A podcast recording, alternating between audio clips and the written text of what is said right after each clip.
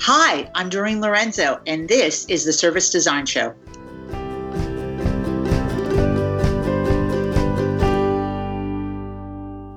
Hi everyone, my name is Marc Fonteijn and welcome to a new episode of the Service Design Show podcast. This show is all about helping you to make a positive impact through design. We do this by sharing real life inspiring stories from people that are currently shaping the service design field. We talk about topics ranging from design thinking and customer experience to organizational change and creative leadership. If you like the show and you haven't done it already, you can subscribe to this podcast via iTunes or SoundCloud. Be sure to also check out our YouTube channel and Facebook page where we post more content. My guest in this episode is Doreen Lorenzo. Doreen is the former president of Frog Design. She's currently the director at the Center for Integrated Design at the University of Texas in Austin. And she told me that one of her greatest passions is gardening, as she loves to see things grow. In the next 30 minutes or so, we'll be talking about what can we do to make sure that design doesn't become the next fad, why critical thinking is one of the most important and maybe underestimated skills in the new world, and how empathy helps businesses to become more successful. Let's jump right in. Welcome to the show, Doreen. Hey, how are you? I'm doing fine. It's a quite warm day here in Utrecht. You're right now in Austin? I'm in Austin, Texas, and it's always a warm day here. yeah, that's true. It's bright. It's actually going to be a lovely day here, too. Mm. So, Doreen, you have an uh, amazing background in design, and you've been in design for so long uh, that I'm I'm really curious if you can actually remember the very first time. Maybe not that you got in touch with design, but uh, things like service design or design thinking. Can you recall that moment? Well, so interesting that you say that. I didn't know what they were called. Hmm. So, in other words, they didn't really have a name. It's just what you did. Hmm. So you did. I mean, if you think about the premise of what design thinking is, or creating the customer experience, or or creating something that will make sense, that's just what a designer does. Hmm. That's how you're taught. That's where your DNA is. Now, I have to tell you, I am not a designer by training. Really, I'm a well, I went to film school hmm. and I worked in the film industry for several years, but I got involved with design just as the internet was starting to bubble up.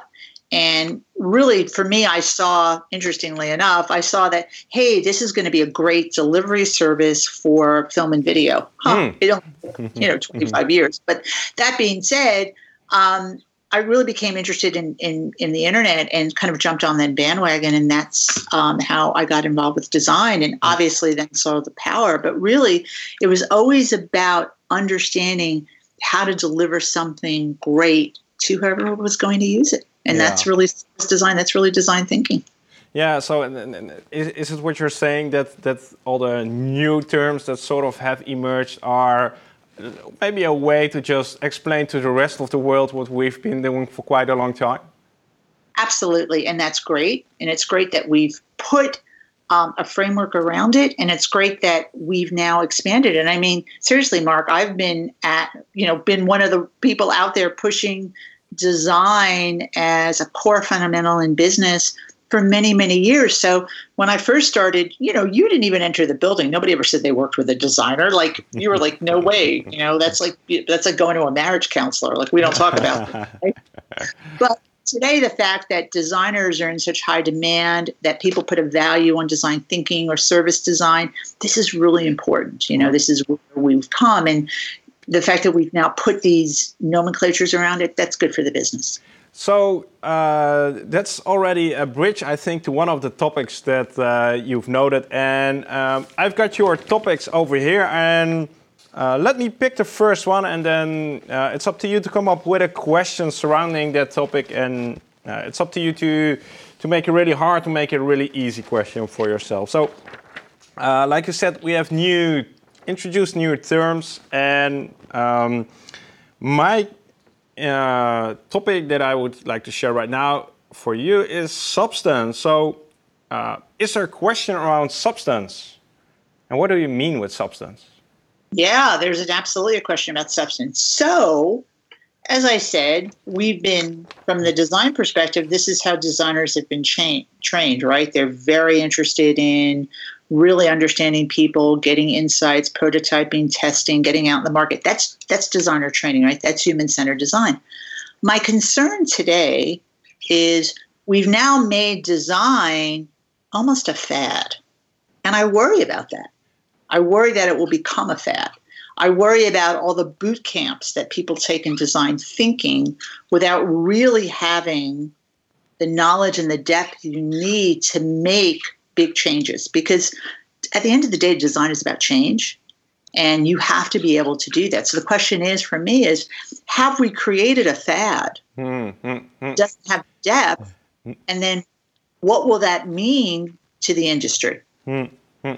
So yeah. What and what will it mean for the industry? Well, if we don't wrap our head around this with a little more depth, we will in fact say we'll have a whole bunch of people that say, "Hey, I tried design or I tried this design thinking thing, and you know it didn't work." Yeah, let's move so, on. Yeah. Let's move on. And so for me, it's like really getting in there and really empowering, really teaching people you need ninjas. You need ninjas in every organization, every business, every place, you know, whether you're a nonprofit or your government or your business, you need ninjas that really understand when you get to the hard parts because the easy parts are, oh, you know, we've got creative and we came up with ideas. The hard part is, how do you match those ideas to the true insights you've gotten from people? And oftentimes those ideas and those insights are very different than what people thought, right? And then how do you then get that infiltrated into an organization to make that change? That's the hard part. That's what designers are very, very good at. And we need to make sure that we don't lose that. So, um, my question when I was reading through this topic was like, uh, if I look in the mirror, if we look in the mirror, you know, what can we as design community do differently, or can we sort of blame ourselves for creating this Fed? Uh, and how can we change this? Well, I think you, we can blame ourselves. I mean, we all got around the excitement of the fact that, hey, everybody was finally, we were, you know, we were finally like the cool kids, you know, like, wow, this is great. Like, we're not, you know, we have a seat at the table, right? Designers never had a seat at the table. So we finally had that. That being said, today, we also have to make sure, and how do we, we change this, is we have to make sure then that we don't get so caught up in the fad ourselves that we forget that just has to have a result. Mm.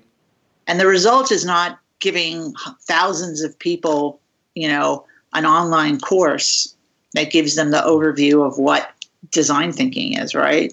The output is really how do we make sure that people really understand how to accomplish that mm. and really take them through that process. And that's harder to do, but I think um, programs are being started in universities, you know, certainly the university that I'm at, as well as even elementary and, and high schools are starting to, to teach this. And I think that's where we as the design community have to go. I, I, I was really curious if, uh, if you've seen similarities in, have, have you seen similarities with other fields that have gone through a similar process maybe? Well, I think we went through this kind of optimization uh-huh. world, right? We yeah. went, to, you know, opt- optimize, optimize, optimize, and we optimized ourselves into no innovation. So that was a great example of a whole industry and optimization, right? That all of a sudden we had no we had no innovation. So mm-hmm. they went too far. Mm-hmm. And now we're like, okay, now we've got to get to this innovation. So everybody's like learning design thinking, but are they really going to do it in a way that's going to be impactful and have uh, the, the desired effect that you want it to have. When I hear companies saying, you know, we trained 40,000 of our employees on design thinking, I'm like, no, you didn't. Mm-hmm. You know, they might have taken a course. It's like me, me, you know, reading a book or taking a course in you know being a rocket scientist i am by no means a rocket scientist right so we have to make sure as an industry that we understand that there's the value still comes in having these experts hmm. who really understand how to make this stuff happen and it, but but is one of the challenges that we have as the design industry that we're not so good in articulating the value that we provide I think that was the case. I think we've gotten a lot of bet, a lot better at that. Mm. I think the business world has accepted that there is a lot of value if you start looking at a couple of things. One is the Design Management Institute puts out their you know yearly or, or bi-yearly uh, report on uh, design-led businesses and their mm-hmm. success. And then most recently, Forrester put out, uh, in conjunction with Adobe, also put out a very interesting report about design led businesses. And it's very, very clear that businesses leading with design are far more profitable and far more successful. We have to move on to a topic uh, uh, that you already again hinted upon, and uh, it has to do with education and um, uh, learning the design skills, I'd say, at a young age, probably. And this topic is about critical thinking. Do you have a question that goes along with this one? You know, why in so many instances have we decided uh, with education, particularly in the younger years, to begin to test children? You know, we want results. We want to understand how children are learning. So we're, we're giving them these kind of rote tests and leaving off the idea of problem solving, true problem solving. And what's happening is you're we're creating students and this, and I travel all over the world. I see this all over the world. Uh, we're creating students that want to study to get the A because they could pass the multiple uh, choice question and is not really looking at the complex problems we have. So, what happens is these students get out of the university, and guess what? They're going into situations where that's not valued. Mm. What's valued is solving complex problems because we have created by our industry in technology and things that we do very complex problems for people to solve. You know, it's not like build a widget it's like this widget has like digital mm-hmm. and software and it's artificial intelligence, right? And it's got yeah. all these, you know, it's all over the world. Like they're complicated and we haven't, we're not putting the emphasis on that. So I really worry, and I see it all the time at the university, I worry that we've gotten away from this concept of critical thinking, um, which is bad. So there, that, I kind of gave you the question, but also answered the question. And, and that, so, so what is the biggest transformation that needs to happen within uh, education to, to, to make sure critical thinking isn't left out? Well, I think we have to allow for more problem solving. I think we have to allow for not just the success of the individual. Hmm. So, you know, schools today are very individual based. Like you, Marc, would go to school and get your your grades, right? A lot of this should be based on team dynamics, again, teaching students how to work in cooperation with others because that is the the faith that's where the world is today. That's how the business world, the nonprofit, government, that's how it works. And so the education system needs to go back to giving students more problems to solve. I mean, I do remember, I mean, yes, I'm much older, but I do remember so much of it was cr- these really complex critical thinking and problem solving that we had to do. And we've seen, I know with when as I watch my children go through school, we got away from that. Hmm. It was much more of this multiple choice. So we need to, there's a balance, right? It's not like one is better than the other, but we need both. Mm. We need both. And we I think we we we swung the pendulum too far. You're working right now with students, and you said you, you see kids going th through school. What works for you, what have you seen uh, that stimulates uh, critical thinking? What, what are the, the, the, real triggers?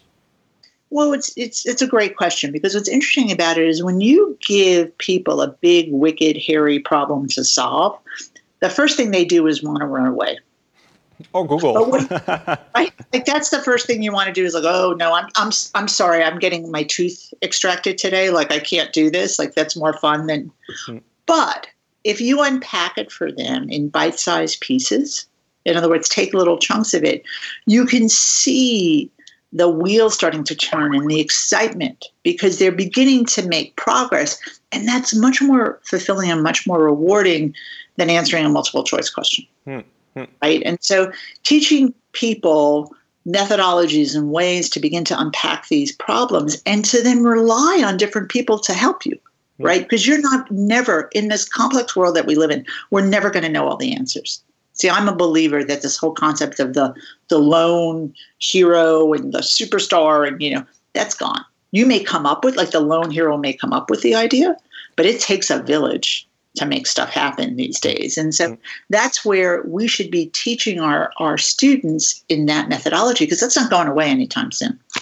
And, and um, what is one of the most important things that you show your students around critical thinking? How, how do you how do you get them started? You make you make a big hairy goal smaller, but we... you show success. I mean, mm. everybody rallies around success, right? So when you can get the the you know desired outcome hmm. or an outcome that is successful, you can watch the transformation over time. So if you think of you know college level courses, university level courses, they're usually about 15 weeks. You can see the transformation over time, hmm. when they start to when they finish, and how hmm. they are they are just feeling so good about it. So I guess it, it has a lot to do with confidence, right? Building confidence, and I, I, see this happening throughout our projects. You know, as soon as you you somehow manage to get people on board and let let them do stuff for themselves, then you don't have to explain anything after that, right? No, they get excited, and uh, it builds. It just builds it momentum. Right, and they're getting interaction. You know, I mean, part of this whole process, right, is you're constantly out there talking to people, you're interacting with people, and you're getting you're getting the feedback, and you're like, whoa, you know, this is great. Hmm. And the fact that you could think and act on your ideas because we are we you know this is what separates us right we're humans we we generate ideas constantly so, how do we teach people how to then begin to act on that and know if that idea is better than the other idea? Um, because we want to. I mean, that's what we do. Otherwise, we would be chimps mm-hmm. or dogs, right? Mm-hmm. So, we we need to really we have this wonderful ability that we tend to uh, not teach students how to use. We teach them how to memorize, and that's not a good thing. Mm-hmm have you seen? Um, so, if this is like critical thinking in the educational uh, field, what is your experience with critical thinking in the business or organizational field?